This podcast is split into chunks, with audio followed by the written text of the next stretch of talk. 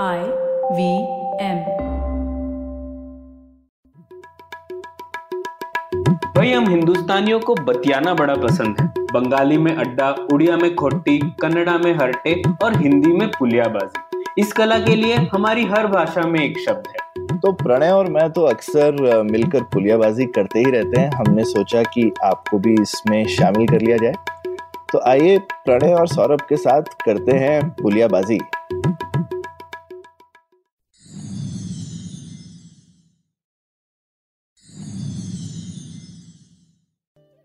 Hello Saurabh कैसे हैं आप? ए प्रणय एकदम बढ़िया। तुम बताओ। सौरभ अभी हम लोगों ने बजट पर कुछ एपिसोड किए थे तो हम लोग अक्सर ये हम्म। पब्लिक फाइनेंस मतलब जो सरकार की आय खर्चे के बारे में पुलियाबाजी करते रहते हैं।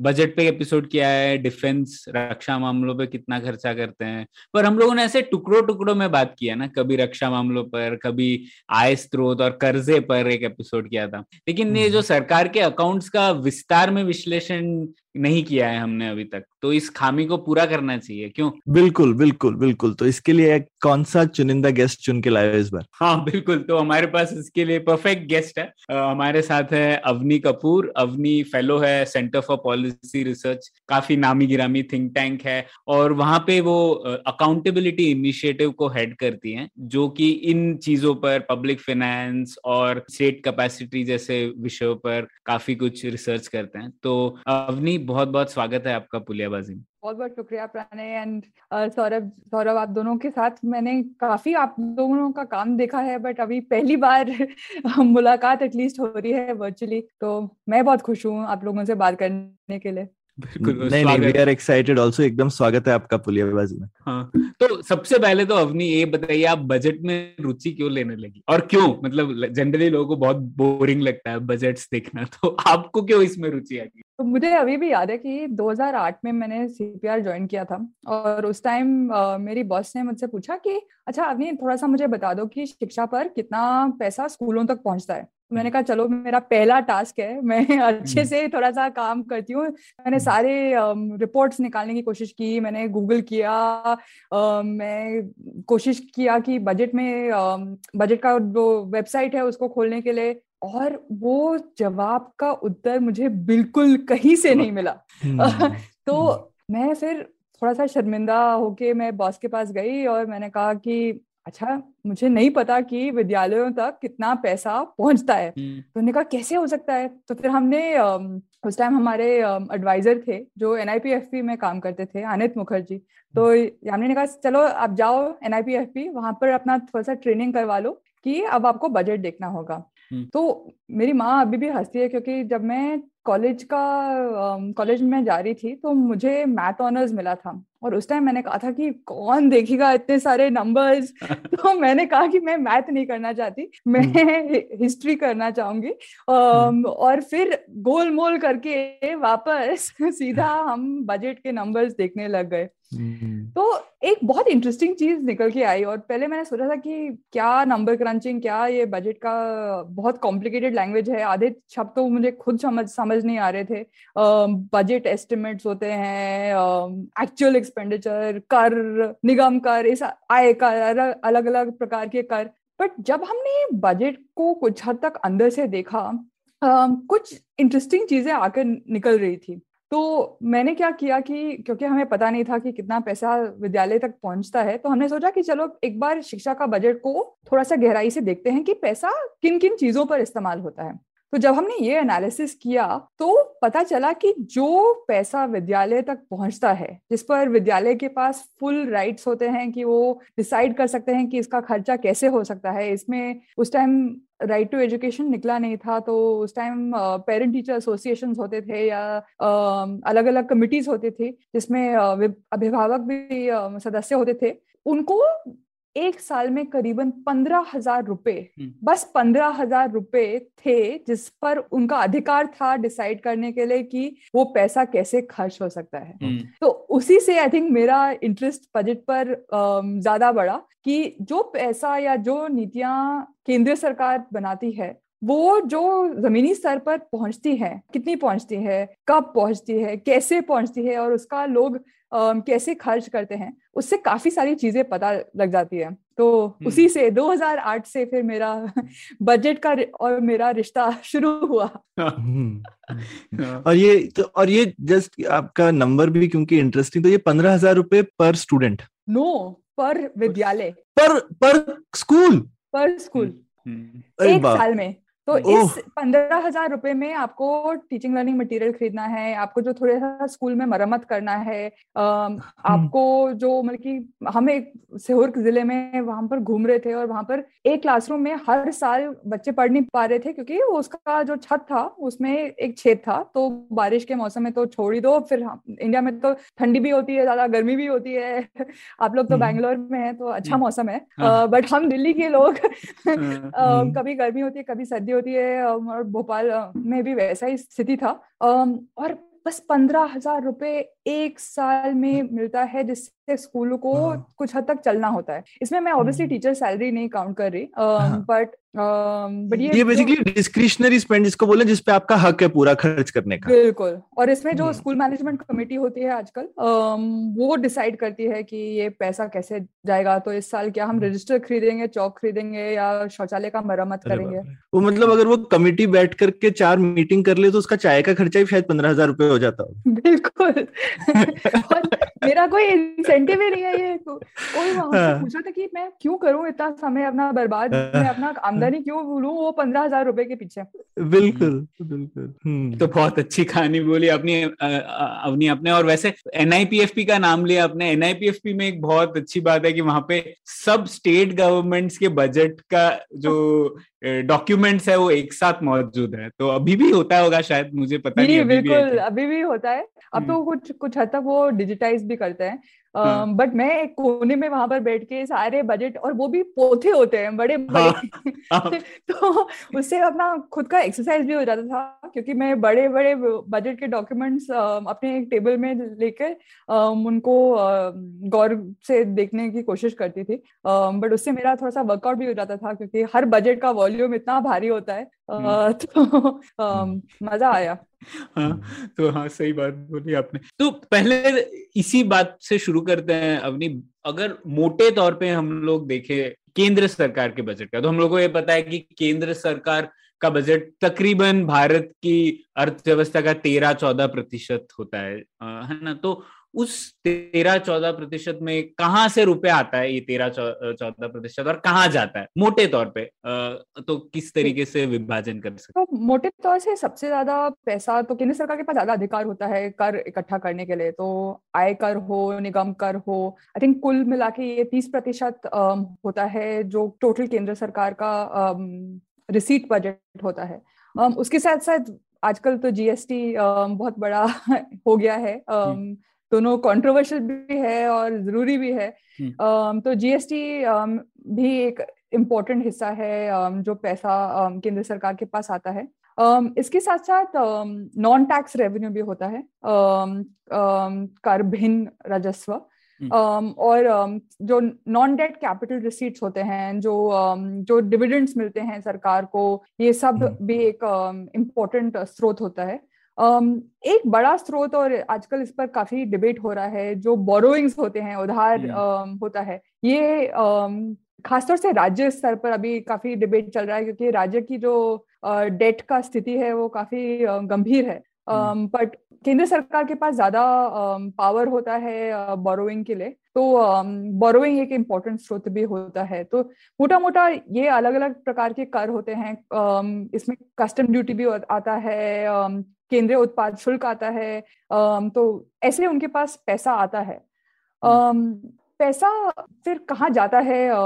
एक चीज़ जो हमेशा जब भी मैं भी फाइनेंस मिनिस्टर की मीटिंग्स में गई हूँ और वहाँ पर हमेशा ये कुछ हद तक एक मुश्किल स्थिति होती है केंद्र सरकार के पास भी कि हम सब मैं भी इसमें शामिल हूँ। हम सब कहते हैं कि अच्छा शिक्षा का बजट बढ़ाओ या स्वास्थ्य का बजट बढ़ाओ बट जो जो उनके पास पैसा उपलब्ध होता है तो लिमिटेड सोर्सेज होते हैं और उसको कितना इंक्रीज करेंगे? अगर ज़्यादा टैक्स बढ़ाएँगे तो लोग खुश नहीं होंगे सरकार से। बट उसके साथ साथ जो उनकी खर्चों की रिस्पॉन्सिबिलिटीज या ज़िम्मेदारी होती है, वो भी काफ़ी हद तक ज़रूरी होती है। तो केंद्र सरकार उदाहरण के लिए रक्षा पर खर्च करता है। उनको काफ़ी, उनका काफ़ी पैसा पेंशन पर भी जाता है, जो सैलरीज होते हैं उस पर भी जाता है। एक और एरिया होता है जो इंटरेस्ट पेमेंट्स होता है जो ब्याज की का पेमेंट होता है हम्म। तो अगर हम ये सारी चीज़ें लें जो सैलरीज हो या पेंशन हो या इंटरेस्ट पेमेंट्स हो ये ज़्यादातर कमिटेड लाइबिलिटीज होती हैं जो कुछ करो या ना करो इन पर खर्चा करना ही पड़ेगा और इसके साथ साथ एक और ज़रूरी चीज़ होती है जिसमें खर्चा करना होता है कि राज्यों को भी कर का एक हिस्सा देना होता है हम्म। तो करीबन सत्रह प्रतिशत खर्चा केंद्र का इसमें जाता है तो अगर हम ये चार चीज़ें लें तो बाकी काफ़ी कम पैसा बचता है इसमें उनको सेंट्रली स्पॉन्सर्ड स्कीम्स होते हैं तो जो काफ़ी योजनाएँ जो हर साल अनाउंस भी होती हैं उस पर खर्चा होता है केंद्र क्षेत्र की योजनाएँ होती हैं सब्सिडी होती है आर्थिक सहायता होता है तो ये, ये कुछ चीज़ें हैं जिन पर केंद्र सरकार खर्चा करता है। अवनी आपने सत्रह प्रतिशत बोला वो फोर्टीन फाइनेंस कमीशन में कुछ चालीस प्रतिशत के करीब का नंबर नहीं था ओवरऑल तो तो ये थोड़ा सा मुश्किल कैलकुलेशन होता है कि आ, मैंने सत्रह प्रतिशत एक्सपेंडिचर का बोला था तो खर्चा का बोला था बट जो फोर्टीन फाइनेंस कमीशन ने बोला था कि जो कुल टैक्स जो केंद्र सरकार कलेक्ट करती है जो ग्रॉस टैक्स रेवेन्यू कहलाता है उसका पूरा नहीं बट उसका एक हिस्सा होता है जिसको डिविजिबल पूल कहते हैं। कुछ चीज़ें इसमें नहीं शामिल होती तो एक चीज़ जो बिल्कुल शामिल नहीं होती है, है वो है सेस और सरचार्ज हम्म। उसके साथ साथ जो कॉस्ट टैक्स कलेक्शन का जो कॉस्ट होता है वो भी शामिल नहीं होता। तो अगर हम इसको हटाएँ तो वो कह डिविजिबल पूल कहलाता है तो डिविजिबल पूल का बयालीस प्रतिशत राज्य सरकार को देना था केंद्र सरकार में बट हम्म। ये काफ़ी हद तक नहीं हुआ है और इसके अलग अलग कारण हैं जिसके बारे में हम चर्चा कर सकते हैं अगर हम्म। अभी नहीं तो बाद में बिल्कुल अच्छा। नहीं इस पे तो बात पर ये पर ये नंबर काफ़ी अच्छा है कि मतलब बयालीस प्रतिशत जो है वो फाइनली सत्रह हो जाता है। मतलब कोई सोचेगा चलो ठीक है भाई सब खर्चे वर्चे निकाल के दस बारह और कम कर देते हैं। लेकिन आधे से भी कम हो जाता है क्योंकि शायद इंटेंशन रफली ये होगा कि भाई स्टेट्स को करीबन मतलब सिक्सटी फोर्टी कर लो तुम डायरेक्टली सिक्सटी परसेंट खर्च करो और स्टेट्स अगर कुछ पैंतीस चालीस परसेंट खुद खर्च करना चाहे तो एटलीस्ट सुनने में ठीक लगता है। सत्रह प्रतिशत तो थोड़ा मतलब चीटिंग वाला मामला है। वो टैक्स रेवेन्यू का नहीं है। सत्रह प्रतिशत हाँ। है जो टोटल जो टोटल एक्सपेंडिचर का। हाँ. पर फिर भी मैं बोलूँगा ना पूरे हिंदुस्तान के खर्चे का अगर हम्म। आप पंद्रह सत्र लेकिन आप ये बोल सकते हो इसमें शायद जो जीएसटी डायरेक्टली मिल रहा है स्टेट्स को वो इसमें शामिल नहीं है ना जो तो जीएसटी हाँ जीएसटी नहीं इसमें शामिल है ठीक है तो जीएसटी का भी तीन हिस्सा है ना सेंट्रल हाँ. राज्य जीएसटी केंद्र जीएसटी और आईजीएसटी बट हम्म। जो आपने अभी बात छेड़ी फोर्टीन फाइनेंस फोर्टीन वित्त आयोग का um, मैं ज़रूर कहूँगी कि ये बयालीस प्रतिशत डेफिनेटली नहीं मिल रहा है hmm. और। उसका एक मेन कारण है तो जैसे मैंने कहा कि जो सेस और सरचार्ज होता है उपकार हम्म। और अधिभार कहलाते हैं तो ये हमने देखा है कि केंद्र सरकार ने ये सेस और सरचार्ज काफ़ी बढ़ाए हैं तो 2010 में उदाहरण के लिए करीबन 11 प्रतिशत था 2018-19 में वो वो 15 प्रतिशत हो गया है और हम अच्छा। ये देखते भी हैं हेल्थ का सेस लग गया है पहले तो हेल्थ और एजुकेशन सेस है अलग अलग टाइप्स कृषि सेस था आई थिंक सैनिटेशन का भी एक हाँ, स्वच्छ भारत सेस भी स्वच्छ हाँ, भारत सेस भी था तो जब फोर्टीन फाइनेंस कमीशन ने ये डेवल्यूशन की बात छेड़ी कि अब राज्यों को केंद्र सरकार से ज़्यादा पैसा जाना चाहिए। केंद्र सरकार को भी अब, अब पैसे की कमी महसूस हुई। तो अगर वो हम्म। खुद ज़्यादा पैसा राज्यों की तरफ़ दे रहे हैं तो फिर उनके पास क्या बचा? एटलीस्ट ये हम्म। जो आइडिया था। तो उन्होंने क्या करना शुरू किया कि ये जो सेस और सरचार्ज है वो बढ़ाने लग गए। तो इसका मतलब कि जो डिविजिबल पूल है वो श्रिंक होते जा रहा है। तो uh, अगर डिविजिबल पूल श्रिंक हो रहा है तो मतलब कि ऑब्वियस बात है कि राज्यों को जितना मिलना चाहिए और जितना फाइनेंस कमीशन ने भी एस्टिमेट किया था उससे तो काफ़ी कम हो गया है जो राज्यों को मिलता है कर का हिस्सा। हम्म, हम्म, हम्म, और मेरे को हैरानी लगती है लेकिन कि राज्य ज़्यादा हल्ला नहीं मचा रहे हैं इस चीज़ को लेकर के ये तो थोड़ा सा उनके साथ में मतलब रूल बना करके फिर पीछे से जिसको बोलते हैं मैनिपुलेशन हो रहा है रूल्स का। हाँ तो सौरभ इस पर बात करते हैं लेकिन बहुत बहुत ठीक, ठीक, गहरी चर्चा करनी है इस पे तो वो आते हैं हम लोग क्योंकि इस हाँ। इस चर्चा का जो अगला हिस्सा है उस पे हम लोग यही बात करेंगे जो फ़िज़िकल डिसेंट्रलाइजेशन पे। लेकिन उससे पहले मोटे तौर पे समझ ले तो आ, अवनी ने समझाया कि क्या मुख्य स्रोत होते हैं सर केंद्र हम्म। सरकार के पास और कहाँ पर पैसा जाता है। कहाँ पर पैसा जाता है अवनी उसमें भी हम लोग मोटे तौर पर तीन हिस्से होता है ना एक economic services social services general services तो ये तीन विभाग क्या है थोड़ा वो समझा। तो हम अकाउंटेबिलिटी इनिशिएटिव में सबसे ज़्यादा फोकस सोशल सर्विसेज़ पर करते हैं और इसमें ज़्यादातर जो वेलफेयर स्कीम्स होते हैं शिक्षा स्वास्थ्य पानी अम, ये सब इसके अंदर आता है। अम, कोई काफ़ी हद तक ये लोगों के ज़िंदगी में डायरेक्ट रिलेशनशिप होता है। ये मतलब की चीज़ें आप देख सकते हो। घर नल जल पानी इत्यादि। इकोनॉमिक सर्विसेज़ बहुत कंफ्यूजिंग हो जाता है क्योंकि एग्रीकल्चर कृषि, वो इकोनॉमिक सर्विसेज़ के अंतर्गत आता है। पर वो भी इतना डायरेक्टली रिलेटेड है सोशल सेक्टर से तो हम भी काफ़ी बार सोचते रहते हैं कि हमने अपने लिए एक दायरा बनाया है कि हम सोशल सेक्टर पर काम करते हैं बट काफ़ी हद तक कृषि भी सोशल सेक्टर के अंतर्गत आता है। बट इकोनॉमिक सर्विसेज़ में काफ़ी सारी चीज़ें आ जाती हैं। ऑब्वियसली कृषि um, एक इम्पोर्टेंट चीज़ है। कुछ हद तक जो जैसे कि फ़ूड डिस्ट्रीब्यूशन और वेयर हाउसिंग रूरल डेवलपमेंट वो भी इकोनॉमिक सर्विसेज़ के अंतर्गत माना जाता है। और इसमें क्लासिफिकेशन अलग अलग लोगों से पूछोगे तो अलग अलग कुछ हद तक अलग अलग होता है। तो आरबीआई की जो रिपोर्ट आती है, उसमें आप देखना छोटा सा एक एस्ट्रिक्स है कि वो सोशल सेक्टर और सोशल सर्विसेज़ के बीच में एक अंतर है जहाँ पर वो रूरल डेवलपमेंट को मानते हैं, क्योंकि वो कुछ हद तक सामाजिक विकास के लिए बहुत ज़रूरी होता है।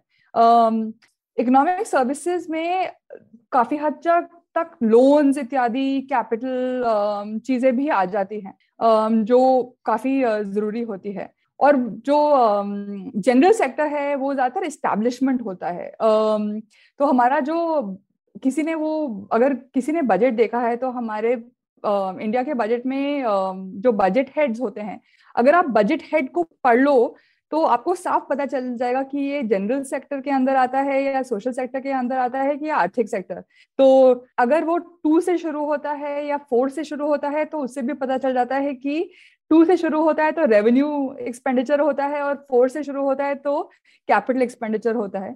और उसके साथ साथ I think two two zero two education होता है तो उससे सोशल सेक्टर शुरू होता है और two zero four nine interest payment होता है और उससे वो इकोनॉमिक सेक्टर शुरू होता है। तो अभी सारे आपके लिसनर सोच रहे होंगे पता नहीं क्या अब हम बहुत टेक्निकल हो गए हाँ, पर आपको जिस तरह से जबानी नंबर याद है आपने मतलब समझ में आ रहा है कि कितने बजट पड़े हुए हैं अपनी आई नो अभी चौदह साल से हम ये बजट ब्रीफ निकाल रहे हैं और मेरी टीम भी मुझसे बोलती रहती है कि आप अभी तक इतने एक्साइटेड क्यों हो जाते हो बजट में? तो एक फरवरी को हम एक फरवरी से पहले मतलब इकतीस जनवरी को रात को सो नहीं पाते हैं एक्साइटमेंट के लिए कि इस साल बजट क्या बोलेगा? बट शायद सबको इतना इंटरेस्ट नहीं होता है।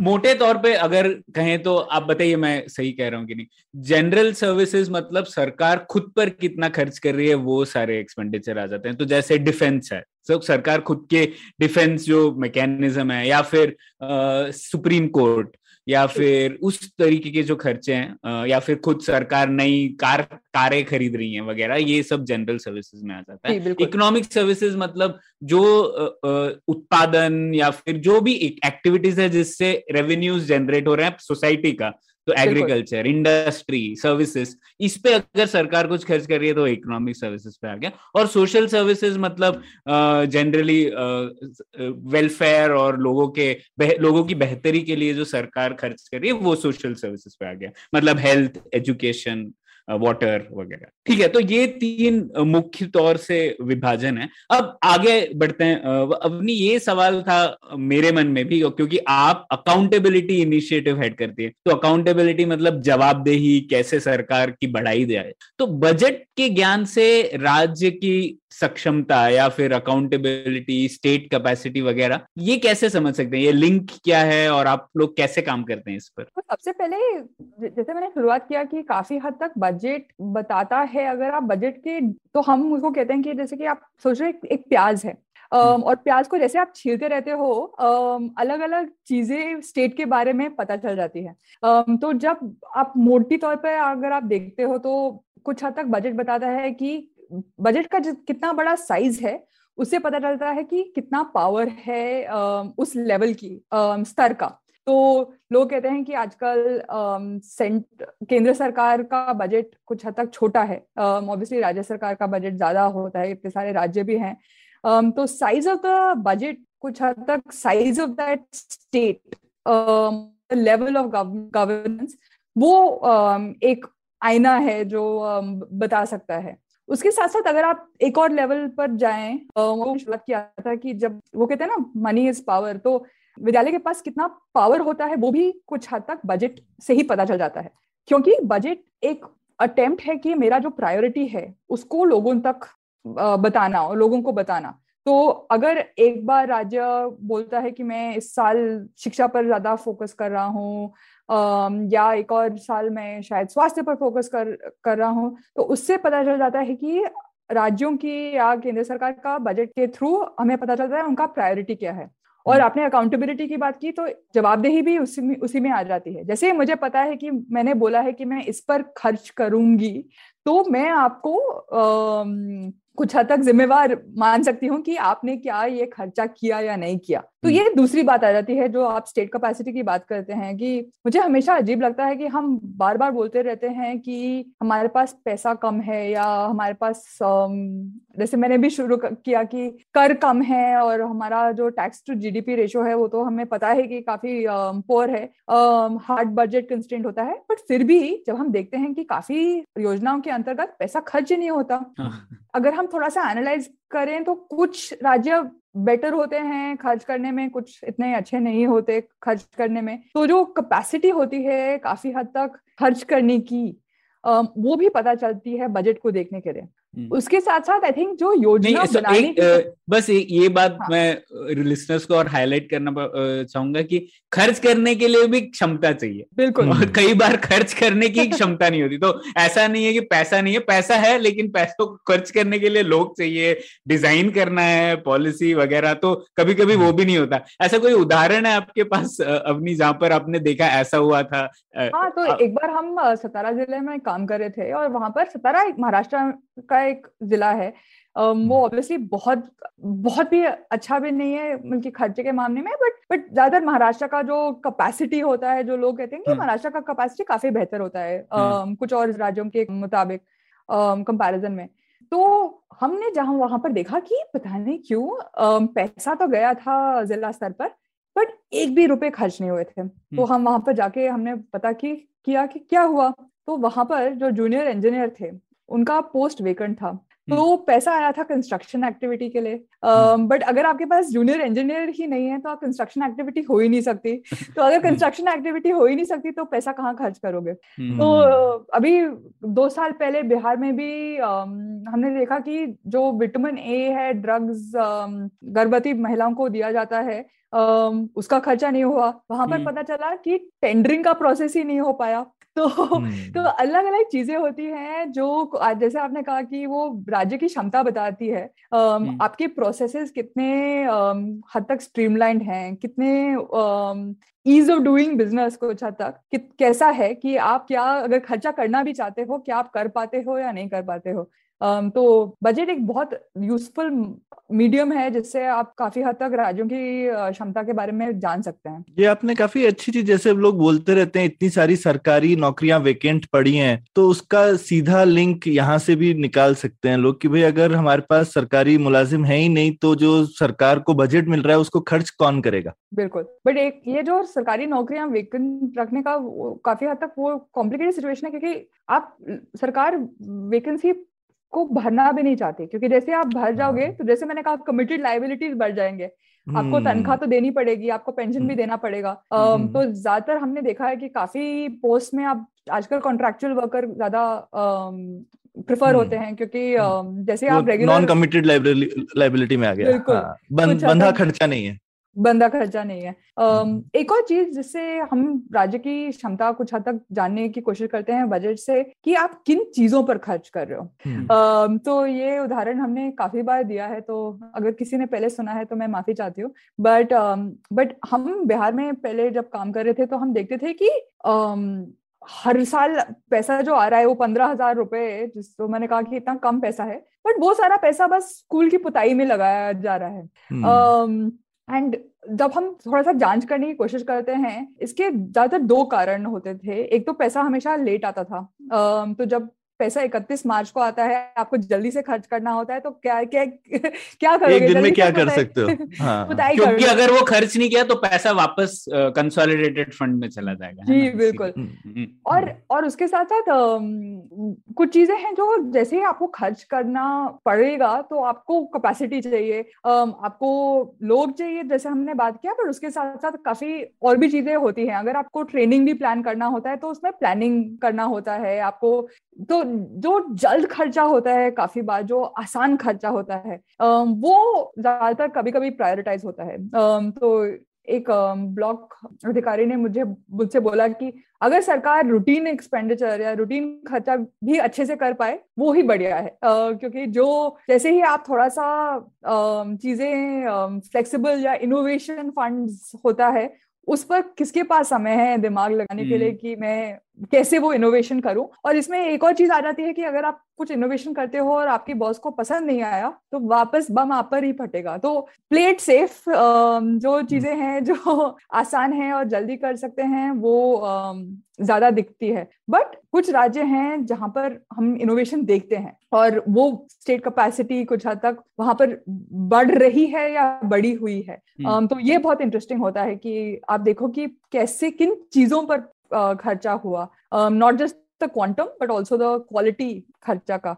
हम्म, नहीं और ये बहुत अच्छी बात की आपने क्योंकि राज्य क्षमता और सक्षमता की बात करें तो ए, एक अजीब सा पैराडॉक्स है भारत का जो राज्य है या स्टेट वो बहुत बड़ा भी है और बहुत छोटा भी साइमल्टेनियसली क्योंकि बहुत बड़ा है क्योंकि बहुत कुछ करना चाहता है. हर चीज़ में सरकार तो का अड़ंगा रहता ही है. और ना सिर्फ़ रेगुलेशन में सरकार खुद भी प्रोड्यूस करना चाहता है वगैरह लेकिन छोटा इसलिए क्योंकि हमारे पास कई जगह पर कैपेसिटी चाहे वो इंटेलेक्चुअल फाइनेंशियल या ह्यूमन कैपेसिटी नहीं है. तो एक बहुत अच्छा पेपर भी है इस पर why the Indian state fails and succeeds जो प्रोफेसर देवेश कपूर का है. जी। उसमें बहुत अच्छा चार्ट है। मैं अपने लिसनर्स के लिए बताना चाहता हूँ उसमें उन्होंने नॉर्मलाइज किया है यूएस में कितने लोग हैं सरकार में और भारत में कितने लोग हैं। तो अगर अब भारत के सब यूनियन गवर्नमेंट के पब्लिक सेक्टर बैंक वगैरह वगैरह सब जोड़ लो फिर भी अगर आप नॉर्मलाइज करो हमारे पास यूएस से कम लोग हैं केंद्र सरकार के लेवल पे। मतलब यूएस उसको लोग कैपिटलिस्ट कैपिटलिस्ट करके बोलते हैं कि आ, क्या है? सरकार तो कुछ नहीं करती है वगैरह। ऐसे यहाँ पे हम लोगों के परसेप्शन है। लेकिन वहाँ पे तो 40 प्रतिशत उनके जीडीपी का एक्सपेंडिचर सब सरकार कंबाइन करके खर्च करती है। तो यूनियन गवर्नमेंट पे ही हमारी शॉर्टेज है। और अगर आप और निचले स्तर के लेवल पे जाओ तो वो शॉर्टेज बहुत बढ़ जाती है। तो हाँ। चाहे राज्य सरकार के लेवल पे या लोकल तो बट ये बहुत तो अजीब है क्योंकि हमारा हाँ। पॉपुलेशन इतना बड़ा है बट फिर भी हमारे पास लोगों की कमी है सरकार चलाने के हाँ। लिए। ये ऐसा लगता है कि ये प्रॉब्लम नहीं होना चाहिए। हाँ। है मतलब इसके लिए हमें कुछ नहीं चाहिए। ऐसा नहीं है कि तेल के कुएँ खोदने हैं कुछ करना है। मतलब लोग भी हैं अब तो पढ़े लिखे भी काफ़ी हैं लोग। अब हम अपने लोगों को अपने काम के लिए ही यूज़ नहीं कर पा रहे बिल्कुल। हम्म, ठीक है तो आगे बढ़ते हैं। तो आपने अकाउंटेबिलिटी इनिशिएटिव की बात की तो इसमें बहुत सारी कुछ मतलब मज़ेदार चीज़ें भी पता पड़ी होंगी शायद क्योंकि सरकार अक्सर ये खर्चे या वगैरह छुपाने की भी कोशिश करते हैं। और हम लोगों ने तो देखा है पहले तो सरकार अपने खर्चे ऐसे फिनेंशियल एफ़ सी आई वगैरह को भी डाल देती थी बजट में क्योंकि वो फ़िज़िकल डेफिसिट के रेंज में रहना है वगैरह। तो ऐसी कुछ चीज़ें आपको पता पड़ी क्या? किस तरीके से खर्चे जा, की जानकारी छुपाती है सरकार? और आपके शोध कार्य से कुछ फ़र्क पड़ा है क्या? सरकारें कुछ बदली उन्होंने अपना स्टांस चेंज किया गया इस वजह से? आप हमें बहुत ज़्यादा पावर दे रहे हैं कि हम चीज़ें बदल सकते हैं बट बट आई थिंक सबसे आसान तरीका और ये मैंने अभी हम बजट की बात कर रहे थे तो अभी एक फरवरी को हम बजट को गहराई से देखते हैं तो सबसे आसान तरीका जो डिफरेंस होता है संशोधित बजट अनुमानित बजट और वास्तविक बजट का वो हर साल जब बजट निकलता है तो सुनने को मिलता है कि इस स्कीम के अंतर्गत पिछले साल के मुताबिक पैसा इतना बड़ा। पर जब हम बजट के आंकड़े देखने देख, देखना शुरू करते हैं तो साफ़ दिखता है कि इस साल का पैसा शायद खर्च ही नहीं हुआ। इसलिए जो संशोधित बजट था रिवाइज एस्टिमेट जो कहलाते हैं वो कम थे और शायद उसकी तुलना में बजट बढ़ाया गया। तो जब आपका बेस कम होता है और उसके तुलना में जब आप पैसा कंपेयर करते हो तो नेचुरली लगता है कि काफ़ी बजट बढ़ा। तो एक बार मैंने देखा था कि अलग अलग योजना के लिए वो सरकार कभी आरीज का कंपैरिजन आरीज के साथ कर रही थी, कभी आरीज का कंपैरिजन बीज के साथ कर रही थी, उसी बजट स्पीच के अंतर्गत। और ये हर सरकार करती है, ये एक सरकार की बात नहीं है। बट ये एक आसान तरीका है लोगों को कुछ हद तक बताने का कि मैंने इतना बढ़ाया। क्योंकि मैं जो अपना जो न्यूमरेटर और डिनोमिनेटर इस्तेमाल कर रही हूँ, वो हर स्कीम के लिए कभी कभी बदलता है। तो इसलिए मैं सबको हमेशा कहती हूँ कि प्लीज़ आप खुद बजट को जाके देखें। बजट स्पीच का भरोसा मत करें। बजट स्पीच एक स्पीच है जिसमें आप दर्शाना चाहते हैं लोगों को कि um, आपका विजन क्या है बजट के लिए और आपने क्या किया है। बट um, जो आंकड़े हैं उसको ज़रूर खुद आप जाके देखिए। तो कुछ हद तक ये इसलिए मुमकिन होता है क्योंकि जो वास्तविक खर्च होता है, वो तो दो साल बाद ही पता चलता है। तो अभी जो एक फरवरी को बजट आया है, उसमें अब 2020 इक्कीस का वास्तविक खर्चा है, क्योंकि ये जो खर्चा है, वो ऑडिट करना होता है और उसके साथ साथ इसलिए उसको समय लगता है। तो एक चीज़ तो ये है।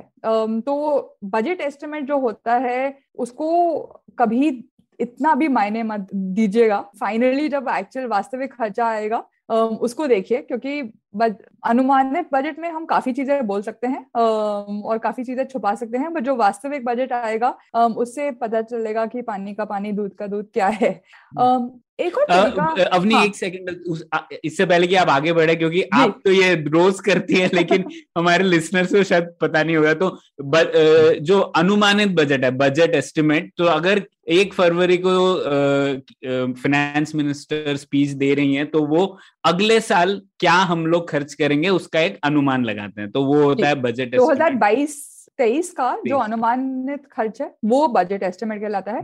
रिवाइज हाँ। एस्टिमेट इस साल का खर्चा कुछ हद तक उसका एक एस्टिमेट है कुछ हद तक एहसास है कि हम वो देखते हैं कि अभी तक करीबन अक्टूबर नवंबर तक कितना खर्च हुआ और फिर एक एस्टिमेट लगाते हैं कि अच्छा साल खत्म होने तक हम कितना खर्च कर पाएँगे।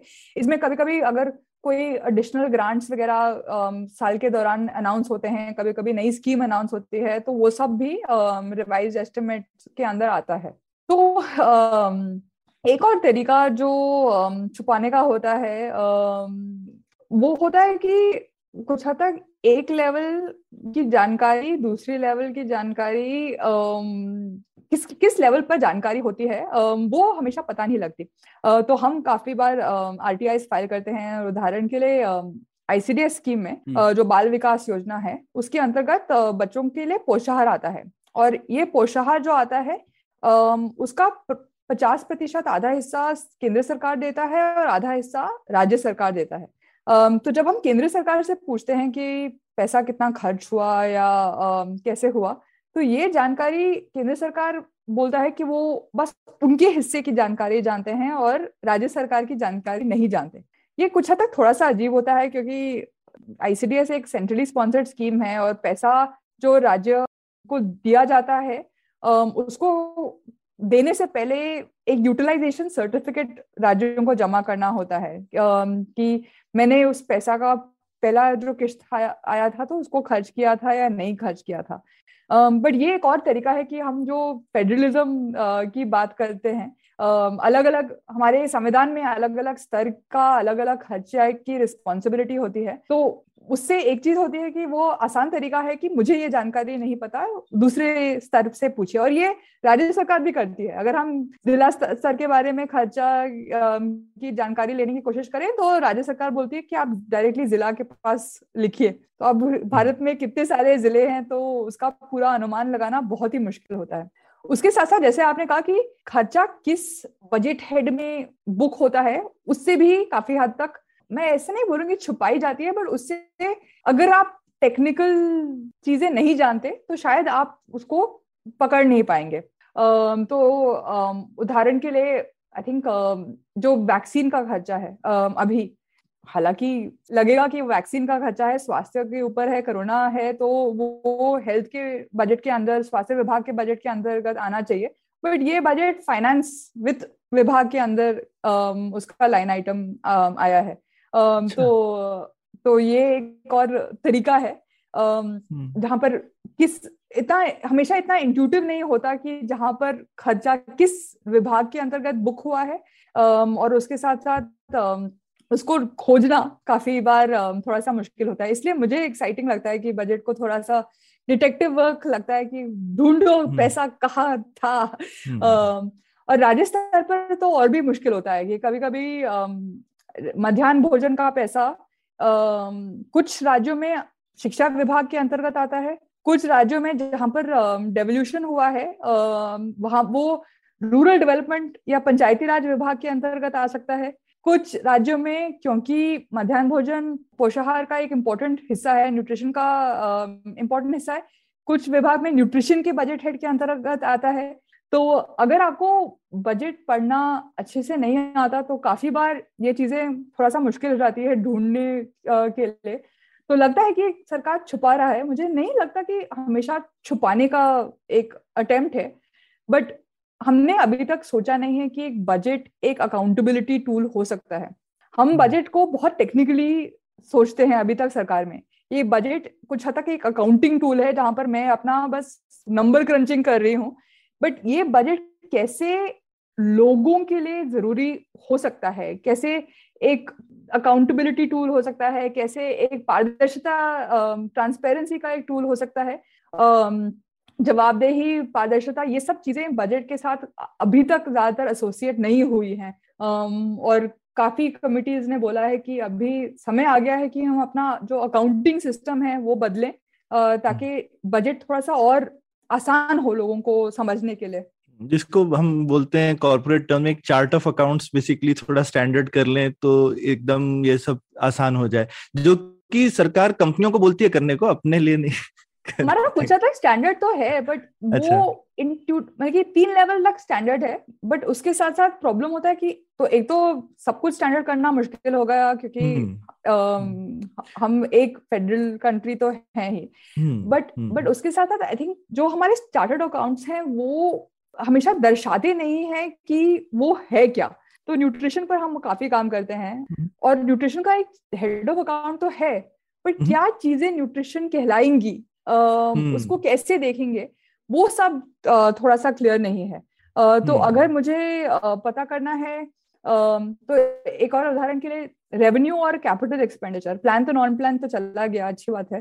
बट रेवेन्यू कैपिटल एक्सपेंडिचर भी जो पैसा राज्यों को दिया जाता है वो हालाँकि एक स्कूल बनाने के लिए हो या हालाँकि एक हॉस्पिटल अस्पताल बनाने के लिए हो क्योंकि वो ग्रांट्स एंड एड वो राज्यों को दिया जाता है वो रेवेन्यू खर्चे के अंतर्गत आते हैं वैसे ही जो सेंट्रली स्पॉन्सर्ड स्कीम्स होते हैं प्रधानमंत्री ग्राम सड़क योजना को देखो हम्म। ग्राम सड़क योजना आप सोचोगे वो कैपिटल कैपिटल है हाँ। नहीं उसका अगर आप बजट हाँ। देखोगे तो कैपिटल एक्सपेंडिचर ज़ीरो दिखेगा और वो सारा रेवेन्यू एक्सपेंडिचर के अंतर्गत आता है वो मान के चलते हैं कि गाँव की सड़कें तो हर साल खराब हो ही जाएगी ना हर मानसून में बह जाने वाली है तो रेवेन्यू में डाल देते हैं।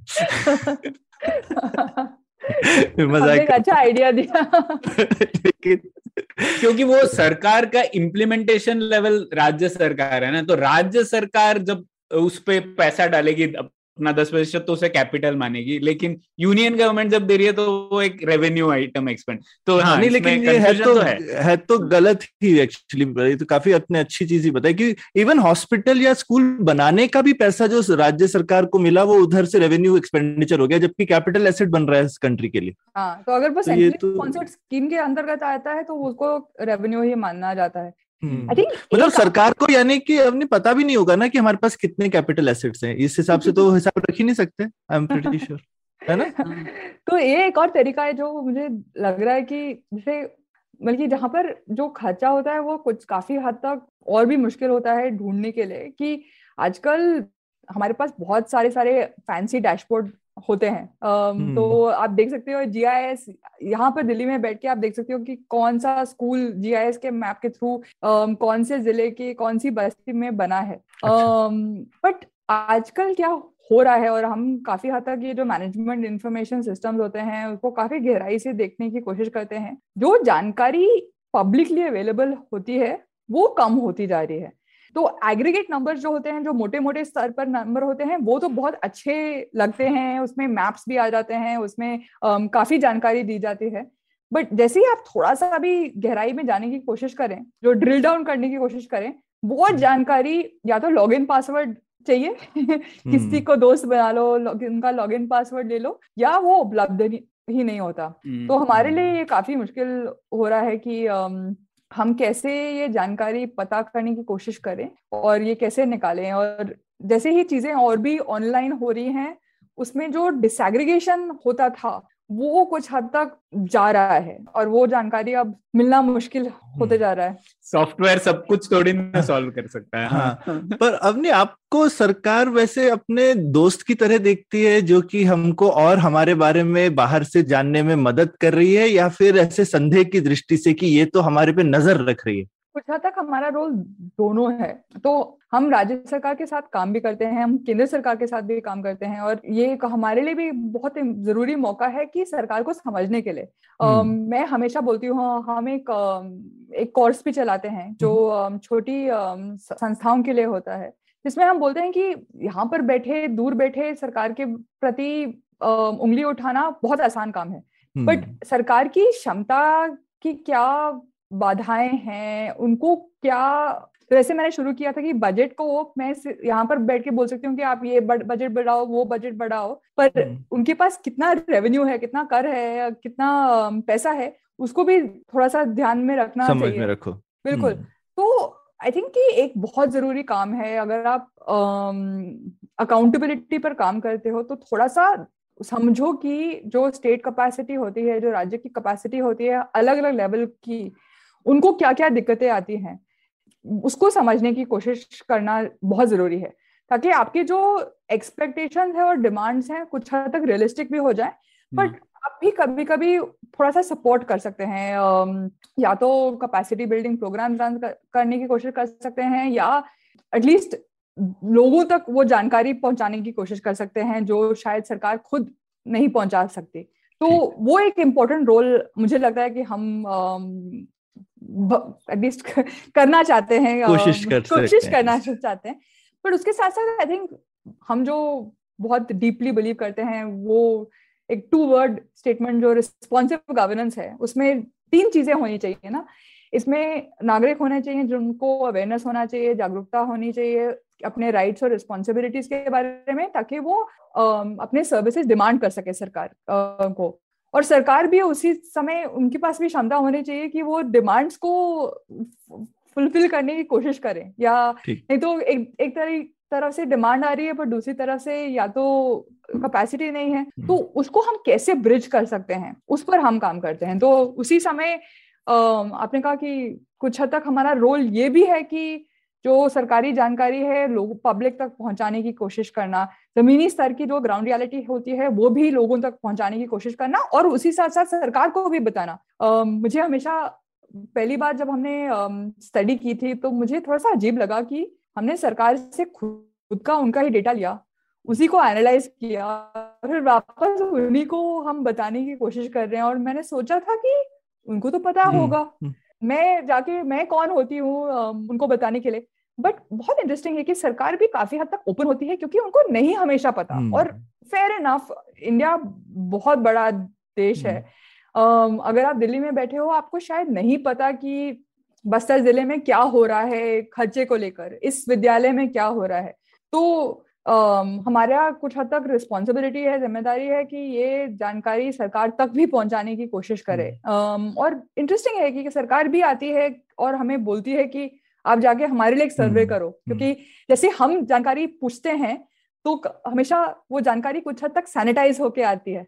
उन्होंने मुझे खुद बोला पर अगर हम्म। आप एक थर्ड पार्टी होके इंडिपेंडेंट होके आप वो जानकारी लेना लेने की कोशिश करो ताकि हमें भी पता चले कि पता चले कि क्या बिल्कुल तो काफ़ी इंटरेस्टिंग है कि काफ़ी बार हमें मौका मिला है कि राज्य के अलग अलग लेवल के तो जिला स्तर पर केंद्र सरकार पर राज्य स्तर पर जहाँ पर सरकार हमारे पास खुद आई है कि और बोलिए कि आप हमें जो जमीनी स्तर पर हो रहा है वो थोड़ा सा बताइए या हमारे स्टाफ से भी पूछ के बताइए कि उनको इसके बारे में उनका सच्ची अनुभव क्या है hmm. तो स्वच्छ भारत अभियान को लेकर वहाँ पर जब बहुत सारा प्रेशर था कि जल्दी जल्दी टॉयलेट्स बनाने के लिए तो वहाँ पर हमें एक मौका दिया गया कि आप जाके बीडीओ से बात कीजिए आप पंचायत सेक्रेटरी से बात कीजिए सचिव से बात कीजिए और थोड़ा समझिए कि वो ओडीएफ के बारे में क्या समझते हैं वो अपने रोल के बारे में क्या समझते हैं? uh, और वो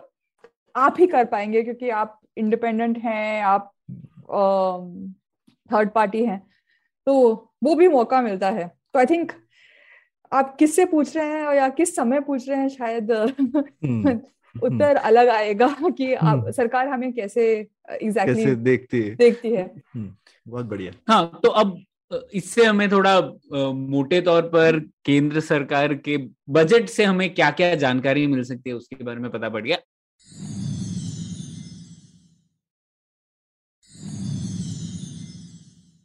अगले हिस्से में आते हैं और इस बार हम लोगों को बात करनी थी फ़िज़िकल डिसेंट्रलाइजेशन मतलब वित्तीय विकेंद्रीकरण के बारे में। और यहीं पे हम लोग बात आ जाती है केंद्र राज्य और हमारी जो लोकल गवर्नमेंट है उसके बारे में। तो सबसे पहले अवनी एक आम इंसान के रोज़मर्रा के जीवन में कौन सी लेवल की सरकार ज़्यादा मायने रखती है आपके हिसाब से?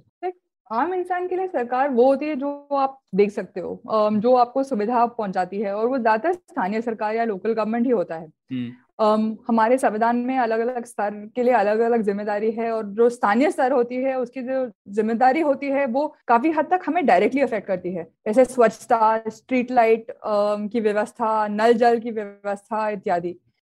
इसमें भी पर दो भाग होते हैं। तो उदाहरण के लिए अगर आप गाँव में रहते हो तो आपका सबसे पहला अनुभव सरकार का आपके ग्राम पंचायत में होता है। हम्म। जैसे कि सरपंच हो सचिव हो कुछ हद तक एएनएम हो या बीडीओ भी हो इन्हीं लोगों के पास अधिकार होता है कि आपको राशन दे या ना दे।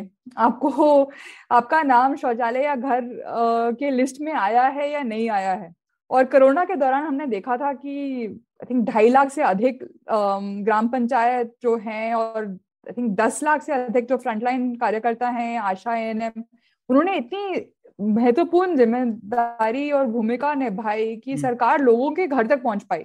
मध्यान्ह भोजन नहीं बट रहा था क्योंकि विद्यालय बंद थे बट फिर भी राशन लोगों के घर तक पहुँच पाया। वैसे ही मास्क भी लोगों के घर तक पहुँच पाया। शहरी इलाकों में थोड़ा सा फ़र्क है। आई थिंक कुछ हद तक शहरी इलाकों में प्राइवेटाइजेशन ज़्यादा है। लोगों का रिश्ता अपने वार्ड काउंसलर से थोड़ा सा कमज़ोर है। और कभी कभी रेजिडेंट वेलफेयर एसोसिएशन की मदद लेनी पड़ती है अपने काउंसलर तक पहुँचने के लिए। मुझे याद है कि 2018 में एक सर्वे हुआ था, आप ही के पास, अजीम Prem ji university I think और लोकनीति ने एक सर्वे किया था। ये बारह राज्यों में सर्वे हुआ था, करीबन चौबीस हज़ार लोगों के पास वो गए थे और उन्होंने कहा था कि आप किसके पास जाओगे? और वहाँ पर ग्रामीण क्षेत्र के लोगों में वहाँ पर 32 प्रतिशत थर्टी टू परसेंट लोगों ने बोला था कि वो सरपंच के पास जाएँगे। हम्म। पर शहरी इलाकों में 19 प्रतिशत लोगों ने बोला था कि वो वार्ड काउंसलर के पास जाएँगे। तो थोड़ा सा अगर आप ग्रामीण क्षेत्र में या शहरी इलाके में रहते हैं थोड़ा सा फ़र्क आता है बट मोटा मोटा उस सर्वे के में भी एक चीज़ तो साफ़ निकल के आई थी कि लोकल सरपंच या काउंसलर के पास ज़्यादा लोगों के साथ रिश्ता होता है ना कि एमएलए और एमपी का। हम्म, ये तो आपने काफ़ी हाँ ये बहुत अच्छा इंसाइट है और ये दिखता भी है शहरों में अक्सर लोगों को आई मीन पता भी नहीं होता उनका लोकल कॉरपोरेटर कौन है और और शायद मजबूरी भी है आई मीन इतना ज़्यादा प्राइवेट सर्विसेज़ पे आप सिक्योरिटी uh, के लिए भी प्राइवेट चौकीदार रखेंगे जनरेटर भी रखी लेंगे अगर बिजली जा रही है तो प्राइवेट इलेक्ट्रिशियंस भी होंगे अगर कुछ गड़बड़ हो गई तो बहुत ज़्यादा और ये शायद हम नहीं देखते हैं कि लोगों की बहुत एक्सपेक्टेशन रहती है सरकार से लेकिन मूलभूत चीज़ों के लिए लोग खुद भी खर्चा कर रहे हैं। और ये शायद काफ़ी शहर के लोगों को शिकायत भी रहती है कि हम टैक्स देते हैं प्लस ये भी खर्चा ही करते ही हैं तो डबल खर्चा कर रहे हैं। हम्म, हाँ मुझे अभी आजकल कभी कभी लगता है कि थोड़ा सा और इस पर एक्चुअली स्टडी करना चाहिए। हम भी सोच रहे हैं कि लोगों का और सरकार का रिश्ता आजकल थोड़ा सा बदल रहा है एटलीस्ट हम्म, इंट्यूटिवली लगता है क्योंकि कुछ हद तक काफ़ी सारी चीज़ें आप डायरेक्टली लोग पैसा लोगों के खाते में आ जाता है। हम्म, बिना कोई बीच में तो ना, किसी और की ज़रूरत नहीं होती। डायरेक्टली केंद्र सरकार से डायरेक्टली पैसा डीबीटी इत्यादि के तहत पैसा डायरेक्टली अकाउंट में आ जाता है। और उसे दोनों फुर्ती और क्षमता डेफिनेटली एफिशिएंसी काफ़ी बड़ा है। बट हम्म। इसके साथ साथ थोड़ा सा डिस्टेंस भी बड़ा है। अगर आप सोचोगे कि अगर आप पूर्णिया के छोटी सी बस्ती में कोई महिला अगर आपको आपका पैसा नहीं मिला तो आप किसके पास जाओगे? हम्म। और ये हमने 2008 में भी देखा था कि जब हम मध्य प्रदेश में काम कर रहे थे और वहाँ पर भी उन्होंने डायरेक्टली जो स्कूल का पैसा है स्टेट स्टेट से राज्य से स्कूल के बैंक अकाउंट में शुरू किया था। बट जब वो स्कूल का एसएमसी पूछने जाता है ब्लॉक में कि मेरा पैसा नहीं आया तो ब्लॉक कहता है मुझे नहीं पता। मुझे क्या हम्म। पता है? क्योंकि मेरे पास पैसा तो न- आता नहीं है ना मुझे अधिकार है। फिर वो जाता है जिला पर। ना अगर आप सोच अगर आप सोचेंगे तो अगर मुझे पैसा या पेंशन या कुछ भी नहीं मिले तो मैं क्या प्रधानमंत्री के पास अपने मन की बात बोलने बोल पाऊँगी? शायद नहीं। हम्म। तो वो डिस्टेंस कुछ हद तक हम्म, घट भी रहा है क्योंकि कुछ हद तक सरकार आपको डायरेक्टली चीज़ें दे सकती है बट अगर नहीं मिली तो वो डिस्टेंस थोड़ा सा बढ़ भी गया है क्योंकि जो ग्रीवेंस रिड्रेसल मैकेनिज्म होते हैं वो अनफॉर्चुनेटली हमारे देश में इतने स्ट्रांग नहीं होते। तो किसके पास अधिकार है मेरी प्रॉब्लम को सॉल्व करने के लिए वो अधिकार कुछ हद तक कम हो रहा है, जैसे ही हम ज़्यादा सेंट्रलाइजेशन की ओर बढ़ रहे हैं। हाँ, हम्म, तो मोटे तौर पे फिर से देखें तो जो तीन लेवल्स हैं हमारे गवर्नमेंट के तो मतलब अगर हम लोग स्केड्यूल ऑफ़ द कॉन्स्टिट्यूशन में हमें पता है कि एक यूनियन लिस्ट होती है स्टेट लिस्ट और एक कॉन्करेंट लिस्ट तो यूनियन लिस्ट में ज़्यादातर जो फ़िज़िकल इंफ्रास्ट्रक्चर है मूलभूत इंफ्रास्ट्रक्चर वो सब चीज़ें फ़िज़िकल वो सब यूनियन गवर्नमेंट के हिस्से में है ना? और तो रक्षा एक बहुत बड़ी चीज़ है जो रक्षा बिल्कुल। जो सोशल इंफ्रास्ट्रक्चर है वो ज़्यादातर राज्य सरकार के हिस्से में है ना? तो हेल्थ तो एक स्टेट लिस्ट सब्जेक्ट है और एजुकेशन भी पहले स्टेट लिस्ट था अब कॉन्करेंट लिस्ट में तो दोनों की ज़िम्मेदारी है। लेकिन जो ग्राउंड लेवल पे ज़िम्मेदारी है वो अभी भी राज्य सरकार के और लोकल गवर्नमेंट का पब्लिक सर्विसेज़ जो है हमें प्रोवाइड करने की। तो ये तीन मोटे हिस्से हैं ना?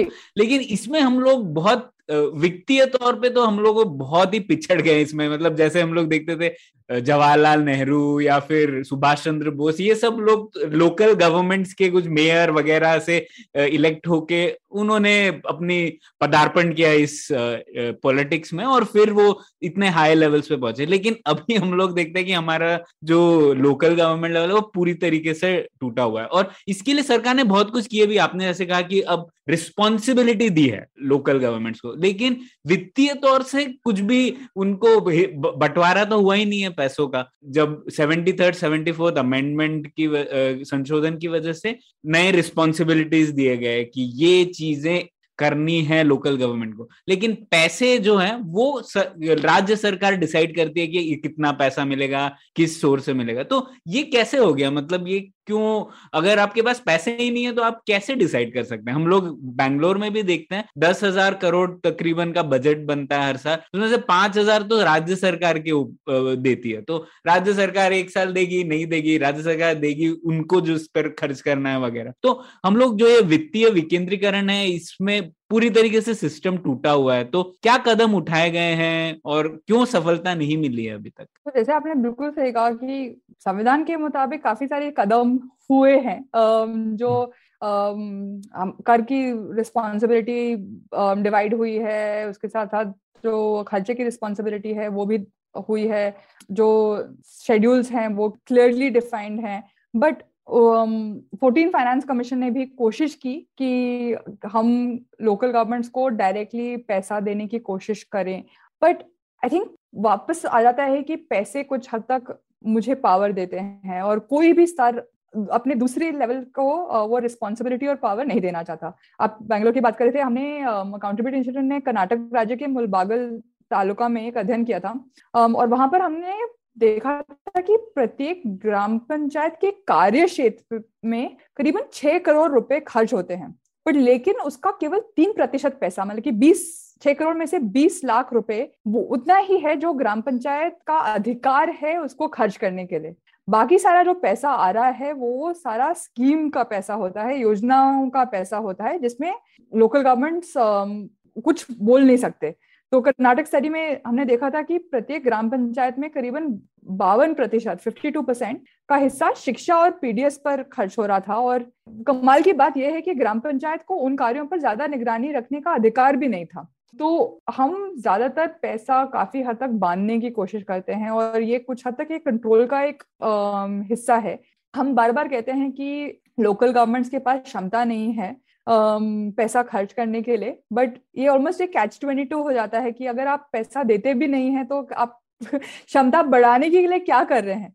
अगर आपके पास पैसा ही नहीं है तो आप खर्चा कैसे कर, करेंगे? अपना ग्राम पंचायत का प्लान कैसे बनाएँगे और उसको इम्प्लीमेंट um, कैसे कर पाएँगे? um, तो ये एक बहुत बड़ी समस्या है और आई थिंक और जैसे मैंने कहा हर लेवल कंट्रोल करने की कोशिश करता है। केंद्र सरकार राज्य सरकार को पैसा देने देना नहीं चाहता या अगर दे, देता है तो ज़्यादातर सेंट्रली स्पॉन्सर्ड स्कीम्स या स्कीम्स के ज़रिए देना पसंद करता है क्योंकि उससे फिर उसको थोड़ा सा और कंट्रोल मिलता है। वैसे ही राज्य सरकार, स्थानीय सरकार को पैसा देना नहीं चाहता और जब देता है तो कुछ हद तक स्कीम्स के थ्रू ही देता है। ये बहुत प्रॉब्लमैटिक है और आजकल और भी मुश्किल हो रहा है क्योंकि जब से जो प्लानिंग कमीशन था, वो अब नहीं है तो जो प्लानिंग की प्रक्रिया है, वो काफ़ी हद तक और भी कमज़ोर हुई है। स्टेट में पहले राज्य में प्लानिंग बोर्ड्स होते थे, आजकल बहुत कम राज्यों में प्लानिंग बोर्ड्स एक्टिव हैं।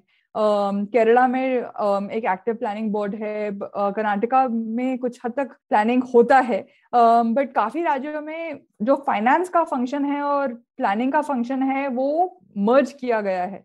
और उसका मतलब ये है कि अगर, कि फाइनेंस डिपार्टमेंट के पास बहुत सारा अधिकार हो हो गया है। बट फिर आप फिर आप बहुत मुश्किल होता है कि आप एक थोड़ा सा ऊपरी स्तर पर व्यू लो कि इस ज़िले में या इस लोकल एरिया में कितनी, मैं कैसा प्लान बनाऊँ, मैं कैसे उन, उनकी लोकल निजी स्थिति को देखते हुए उनको कितने पैसे की ज़रूरत है और कितना उनकी क्या क्षमता है, उसका कौन देख रहा है और वो वो एक सवाल है जो एक्चुअली कोई ज़्यादा नहीं देख रहा है।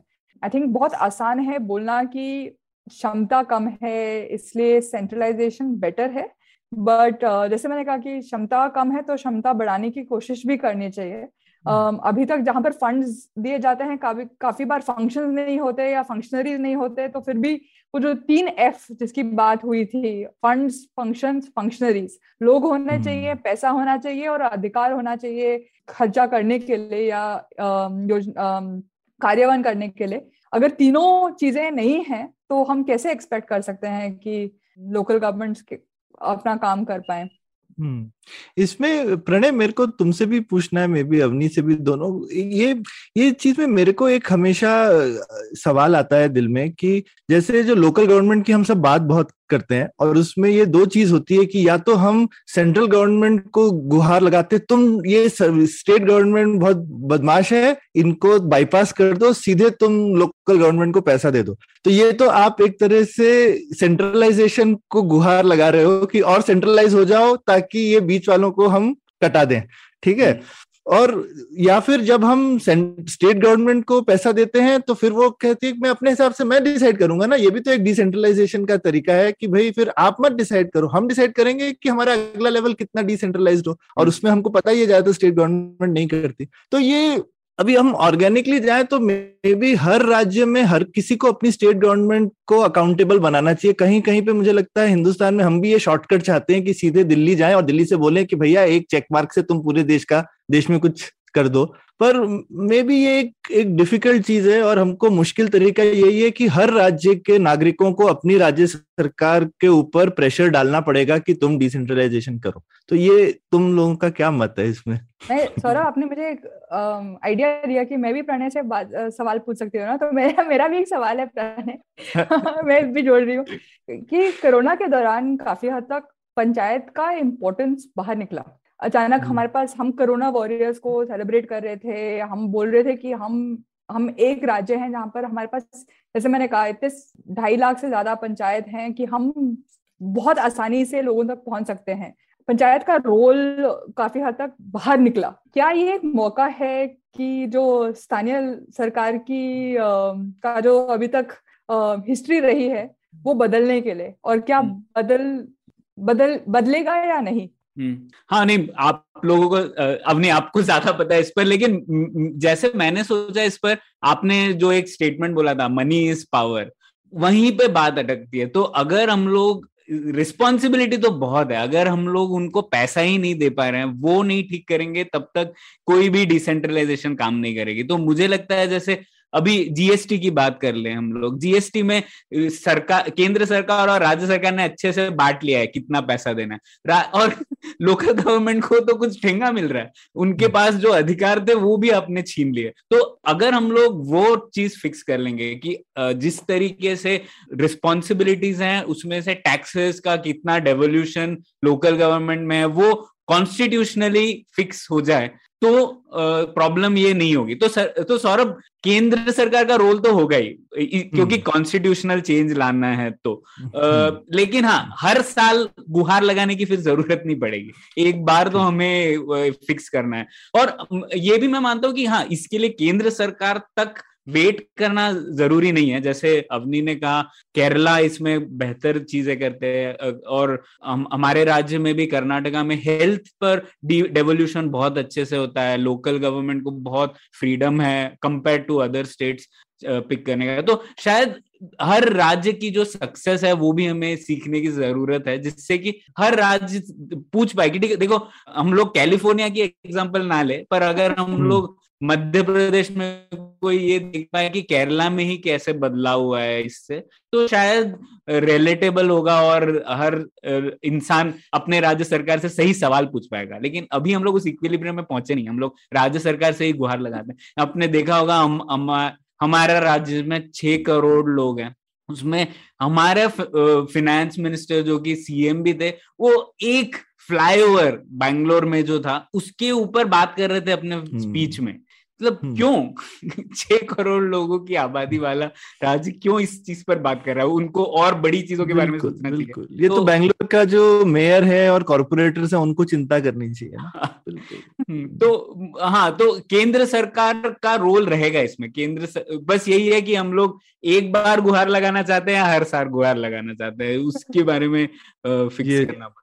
और इस अवनी जब आप बात कर रही हैं तो मुझे वो एक हम भारत के काफ़ी फ़ेमस पब्लिक फाइनेंस इकोनॉमिस्ट थे राजा चलैया उन्होंने बोला था ना everyone wants decentralization but only up to their own level exactly सबको विकेंद्रीकरण चाहिए लेकिन सिर्फ़ मेरे उसके बाद मेरे से मत पूछो। तो छीनना पड़ेगा सौरभ। हाँ ये तो छीनना ही पड़ेगा।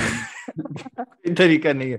ठीक है ये ये ये सही बताया तो अब आते हैं हम लोग फिनेंस कमीशन पर, लेकिन क्योंकि ये बहुत चर्चा का विषय रहता है तो ये जो वित्त आयोग है, ये एक संवैधानिक संस्था है तो इसमें एक चीज़ है कि पैसा जो है, वो केंद्र सरकार दे नहीं रही है राज्य सरकार को, ये राज्य सरकार का संवैधानिक अधिकार है। केंद्र सरकार कलेक्ट कर रही है, लेकिन संवैधानिक तरीके से डिसाइडेड है, जैसा अवनी ने बताया, सत्रह forty two percent of divisible pool और वो जाता है राज्य सरकार को। और फाइनेंस कमीशन एक संवैधानिक संस्था जो डिसाइड करती है कि कितना जाना चाहिए, एक तो राज्य सरकार को 42 परसेंट या 41 परसेंट और हर राज्य को कितना मिलना चाहिए। तो उसके बोलते हैं हॉरिजॉन्टल डिस्ट्रीब्यूशन तो मध्य प्रदेश को कितना मिलेगा, कर्नाटका को कितना मिलेगा, वगैरह वगैरह। तो इसमें क्या बदलाव आए हैं अपनी पिछले कुछ सालों में? और जैसा कि आपने कहा, सरकारें उसमें भी कुछ कुछ घपला कर रही है। तो केंद्र सरकार और फिनेंस कमीशन का क्या रिश्ता रहा है और ये डिसेंट्रलाइजेशन के लिए क्यों इम्पोर्टेंट है जैसे आपने कहा कि ये बहुत बहुत ज़रूरी बात है कि केंद्र सरकार राज्य सरकार को दे नहीं रही है, ये उनका हक है। हम सब लोग अलग अलग राज्यों में रहते हैं और वो पैसा जो हम देते हैं इनकम टैक्स में, वो बस केंद्र सरकार इकट्ठा करती है। बट एक्चुअली हम आप कर्नाटका में बैठे हैं अभी मैं दिल्ली में बैठी हूँ।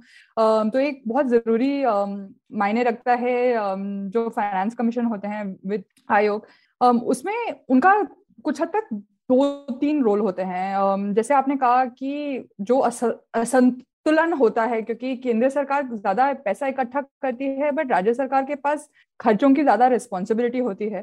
जैसे आपने कहा कि ज़्यादातर चीज़ें जो हम वेलफेयर की बात करते हैं, स्वास्थ्य से लेकर कृषि को लेकर सब कुछ राज्य सरकार को ही खर्चा करना होता है। उस संतुलन को मायने रखते हुए वो फाइनेंस कमीशन का रोल है डिसाइड करना कि राज्य सरकार को कितना मिलेगा और कैसे मिलेगा मतलब कि इंटर स्टेट कितना मिलेगा। उसके साथ साथ उनका एक और चीज़ का रिस्पॉन्सिबिलिटी होता है कि कुछ हद तक जो अगर कोई राज्य के पास कम पैसा हो थोड़ा सा एक मिनिमम लेवल सेवाएँ प्राप्त करने के लिए वो ग्रांट्स भी दे सकते हैं। ये ग्रांट्स स्टेट का स्पेसिफिक सिचुएशन को देखते हुए दे सकते हैं। कभी कभी कुछ finance commission sector specific grants देते हैं।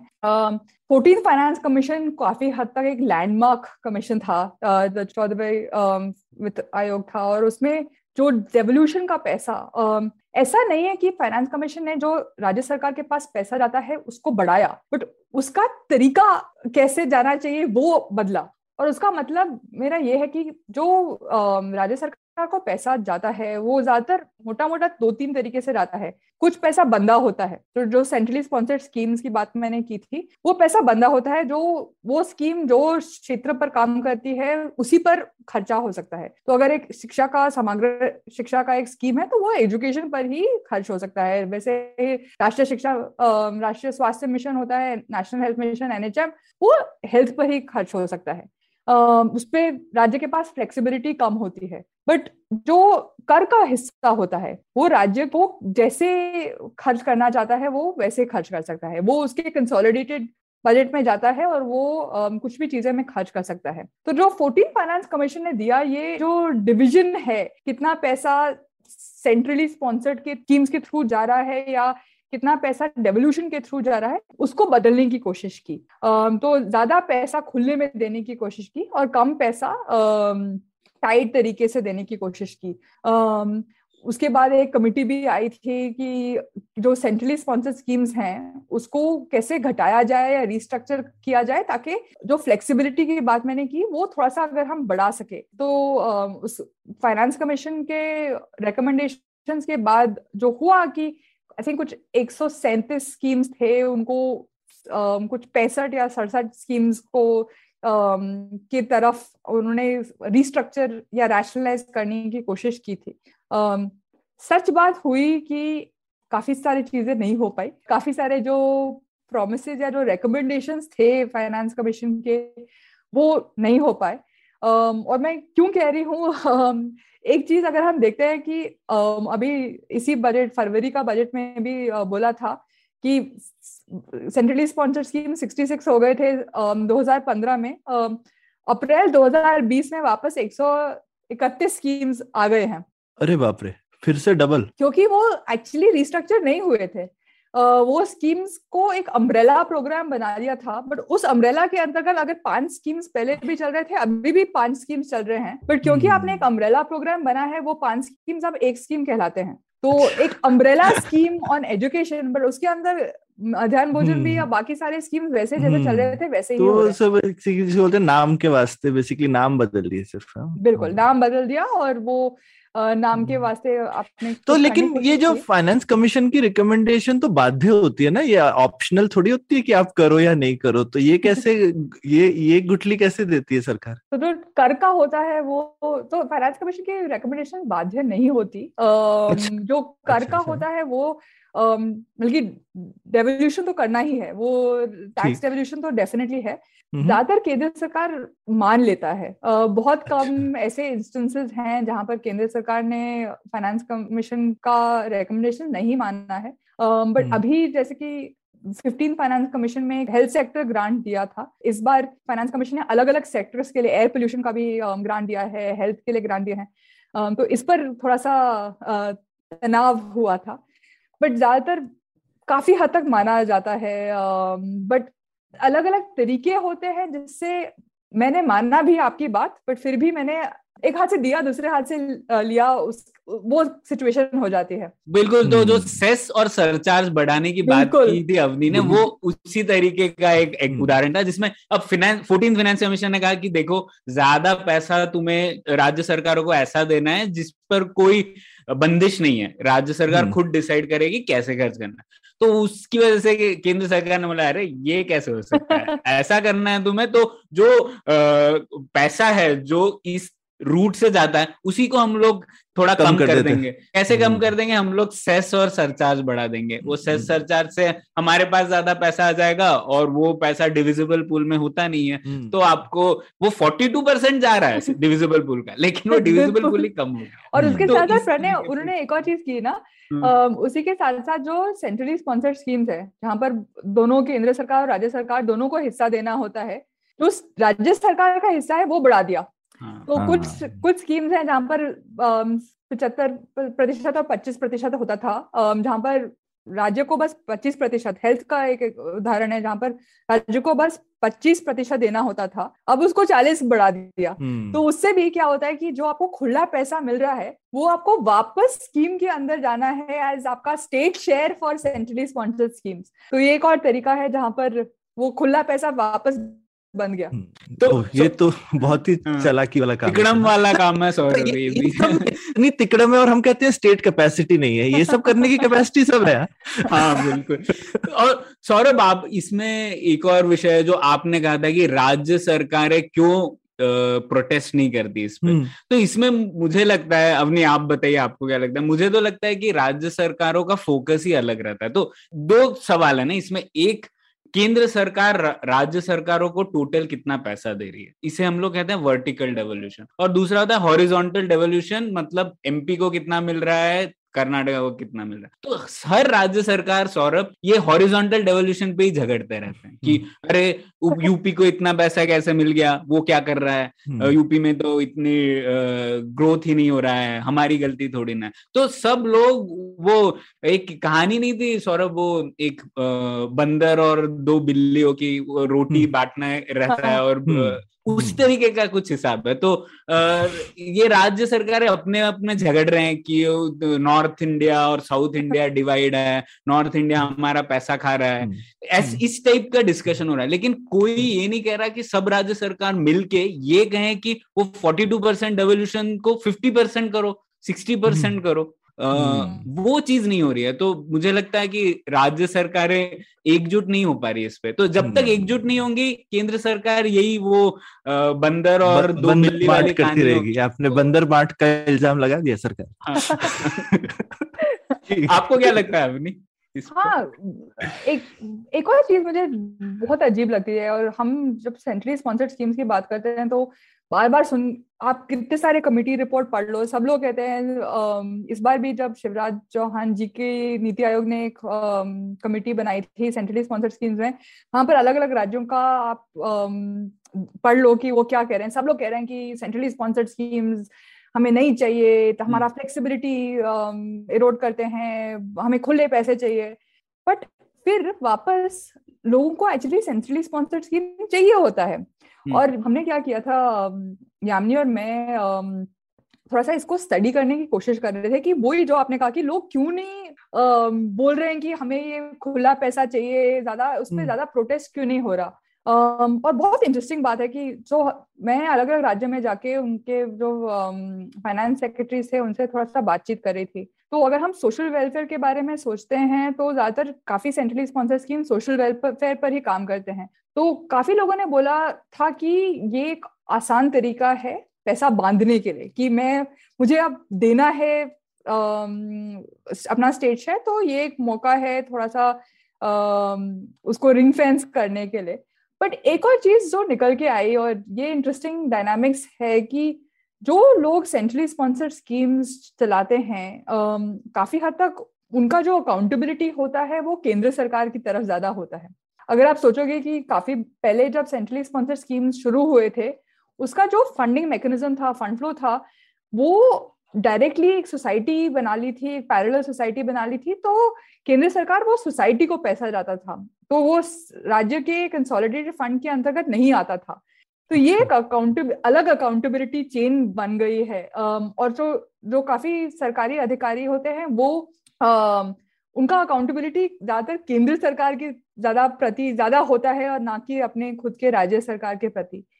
एक और कारण और ये बहुत इंटरेस्टिंग डायनामिक है और काफ़ी लोगों ने इसको स्टडी भी किया है योजनाएँ होती हैं जिससे मैं अपना लोगों को बता सकूँ थोड़ा सा कि मैंने ये आपके लिए किया है हम्म। क्योंकि वो विजिबल होती है स्कूल बनाया है मैंने शौचालय बनाया है तो ये जो क्रेडिट लेने की बात होती है हमने देखा है इलेक्शन के दौरान सब लोग अपना फ़ोटो चिपका लेते हैं अभी भी इलेक्शन रिजल्ट्स आने वाले हैं इलेक्शन जारी हैं पाँच राज्यों में तो स्कीम्स एक तरीका है कि मैं अपना कैसे क्लेम कर सकती हूँ कि मैंने आप तक ये सुविधाएँ पहुंचाई हैं। और इसमें भी बहुत इंटरेस्टिंग सेंटर स्टेट डायनामिक्स होता है क्योंकि केंद्रीय सरकार कोशिश करता है कि क्योंकि सेंट्रली स्पॉन्सर्ड स्कीम्स डिज़ाइन होती है केंद्र सरकार के लिए कि केंद्र सरकार उसका क्रेडिट लेने की कोशिश करती है। बट वैसे ही राज्य सरकार भी उसका इक्वल क्रेडिट ले, ले सकती है क्योंकि जो इम्प्लीमेंटेशन होता है जो क्रियान्वयन होता है वो राज्य सरकार करती है। तो वो क्रेडिट लेना भी एक इम्पोर्टेंट एरिया होता है। जो खुला पैसा क्या क्रेडिट लोगे? जो खुला पैसा है उसका वो विजिबिलिटी वैसे नहीं होती। बट um, जो सेंट्रली स्पॉन्सर स्कीम्स होती है उसका विजिबिलिटी ज़्यादा होता है। हम्म, इसी पे थोड़ा और मुझे समझना था क्योंकि एक तो मतलब सेंट्रली स्पॉन्सर्ड मतलब केंद्र के सौजन्य से जो भी योजनाएँ हैं और अक्सर यही पहचान होती है सरकार की ना तो हर किसी को भारत में पता होगा नरेगा होता हाँ। है कुछ या फिर स्वच्छ भारत मिशन होता है। तो ये एक पहचान बन जाती है सरकारों की। अब संविधानिक तौर पे देखे तो एक्चुअली ये सब चीज़ें केंद्र सरकार को शायद करनी भी नहीं चाहिए। शायद एम्प्लॉयमेंट ठीक है लेकिन आप देखें तो शिक्षा सर्व शिक्षा अभियान शिक्षा मूलभूत रिस्पॉन्सिबिलिटी है स्टेट गवर्नमेंट की। लेकिन फिर भी केंद्र सरकार करती है और हम लोग उसी बेसिस पर हम लोग इवेल्युएट भी करते हैं केंद्र सरकार की परफॉर्मेंस को।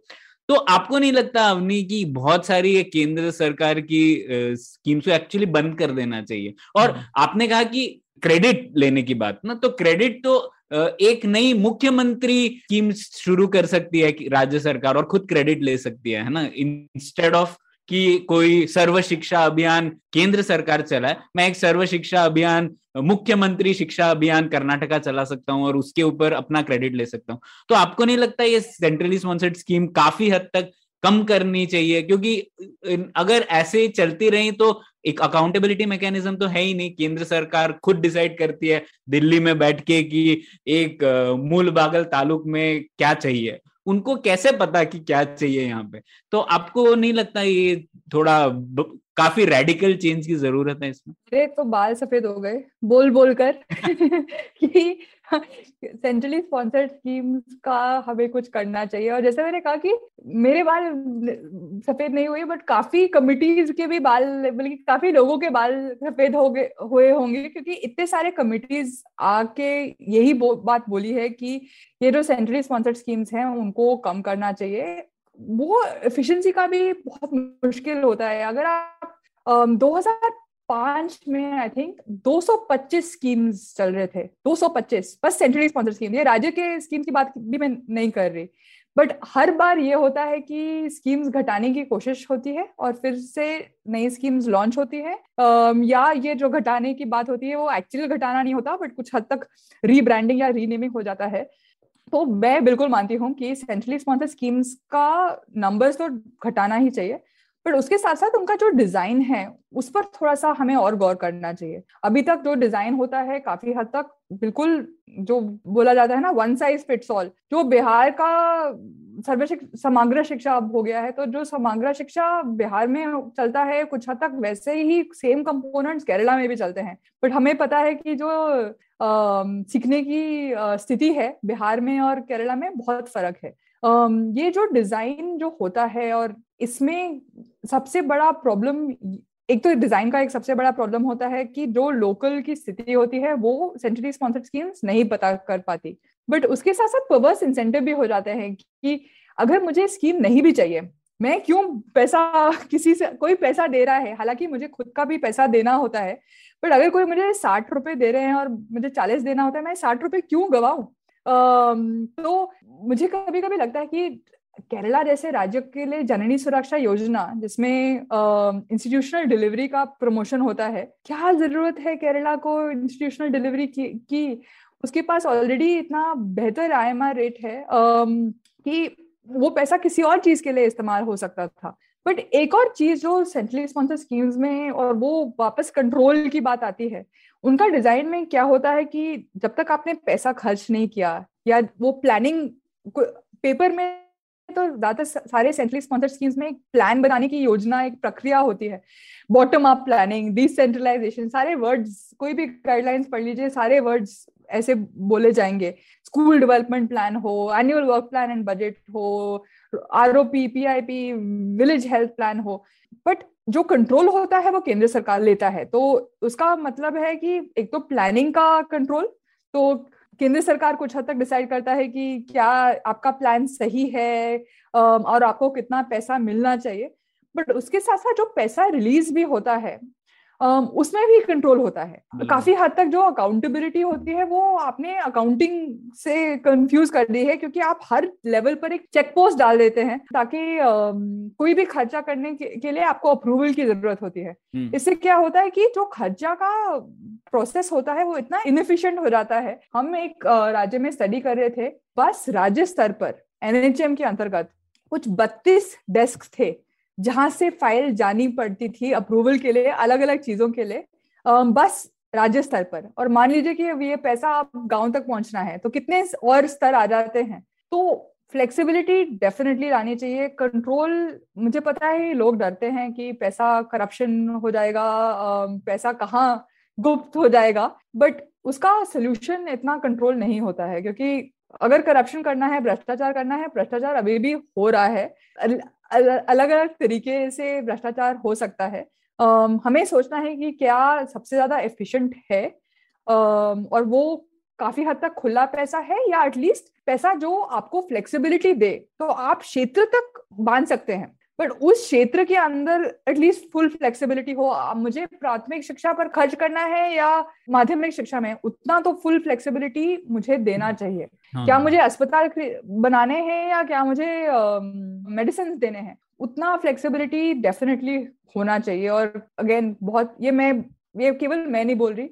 Uh, बहुत सारे लोगों ने बोला है कि ज़रूरत है कि दो दो चीज़ें। एक तो नंबर ऑफ़ स्कीम्स को रिड्यूस करना चाहिए और कुछ हद तक हमें एक और मेट्रिक अकाउंटेबिलिटी का सोचना पड़ेगा। ये अकाउंटेबिलिटी नहीं है जो हम कंफ्यूज करते हैं कि हम अकाउंटेबिलिटी कर रहे हैं। uh, हमें फ्लेक्सिबिलिटी देनी चाहिए कि हर राज्य या हर जिला या हर ब्लॉक डिसाइड और या हम हर ग्राम पंचायत डिसाइड uh, करे कि वो पैसा मेरे नीड्स के हिसाब से मैं कैसे खर्च कर पाऊँ।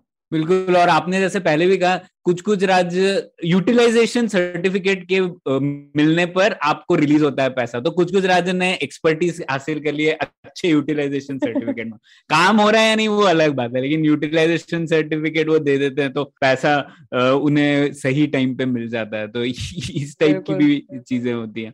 तो इसमें एक आखिरी सवाल था अवनी कि ये वित्तीय विषयों पर जवाबदेही सुदृढ़ करने के लिए कुछ क्या मुख्य सुधार हैं आपके मन में? वो थोड़े बताइए। तो मैं बहुत सिंपल वाला से शुरू करती हूँ क्योंकि हमने बहुत सी चीज़ें उनकी बात की और उसमें स्ट्रक्चरल चेंजेस चाहिए होंगे। हमने accounting change charter of accounts को सिंप्लीफाई करने की बात की थी। हमने C S S centrally sponsored schemes की बात की। मैं तो बहुत छोटी बात uh, से कंक्लूड करना चाहती थी कि आजकल हमारे पास बहुत सारे मैनेजमेंट इंफॉर्मेशन सिस्टम्स निकल गए हैं। उसको और ये निखिल जी ने आ, कहा था कि उसको नागरिक जानकारी सिस्टम की हम्म। हैसियत से हम कैसे देख सकते हम्म। हैं हम जो भी काम जब सरकार काफ़ी हद तक हम सब के कर के कर कर से ही चल सक चलती है हम फ़ोन रिचार्ज करते हैं तो हम कर देते हैं और वो सब कर ही सेवाएँ हमें खुद प्रदान करती है ये जानकारी प्लीज़ पब्लिकली अवेलेबल कर लीजिए ताकि सब लोग इसको देख सके और हम लोगों से अपने इलेक्टेड रिप्रेजेंटेटिव से सवाल उठा सके अगर हमें अपनी हमारी सेवाएँ मिल नहीं रही है। अभी काफ़ी सारी जानकारी ऑनलाइन हो गई है बट जैसे मैंने कहा कि वो जानकारी या तो ज़्यादा टेक्निकल होती है क्योंकि हम नागरिक के हिसाब से नहीं सोच रहे। क्या जानकारी एक आम आदमी के लिए ज़रूरी है? उस जानकारी को आप प्लीज़ पब्लिकली पारदर्शिता को ध्यान रखते हुए डाल दीजिए ताकि और इससे आई थिंक सरकार के लिए भी आसान होगा, क्योंकि काफ़ी बार जैसे मैंने कहा कि सरकार भी नागरिक के पास आते हैं, काफ़ी बार गैर सरकारी संस्थाओं के पास आते हैं, उनकी मदद करने के लिए तो जितना जानकारी पब्लिकली अवेलेबल होगा, वो उतना जानकारी यूज़ होगा और वो जानकारी वापस सरकार को भी फ़ीड हो सकती है ताकि जो इम्प्रूवमेंट्स हो, होने हैं वो हो सकते हैं। तो I think one ask make management information systems more incline toward citizen information systems ताकि हम ये एक सिटीजन के नज़रिए से नागरिक के आम आदमी के नज़रिए से देख सके। ये तो जैसे बोलते हैं ना मतलब भाई मैनेजमेंट के लिए तो बनाया है पर सिटीजन तो ओनर्स हैं। तो ओनर्स को तो बताना चाहिए ना हमारे पैसे से क्या हो रहा है। ठीक है? बिल्कुल।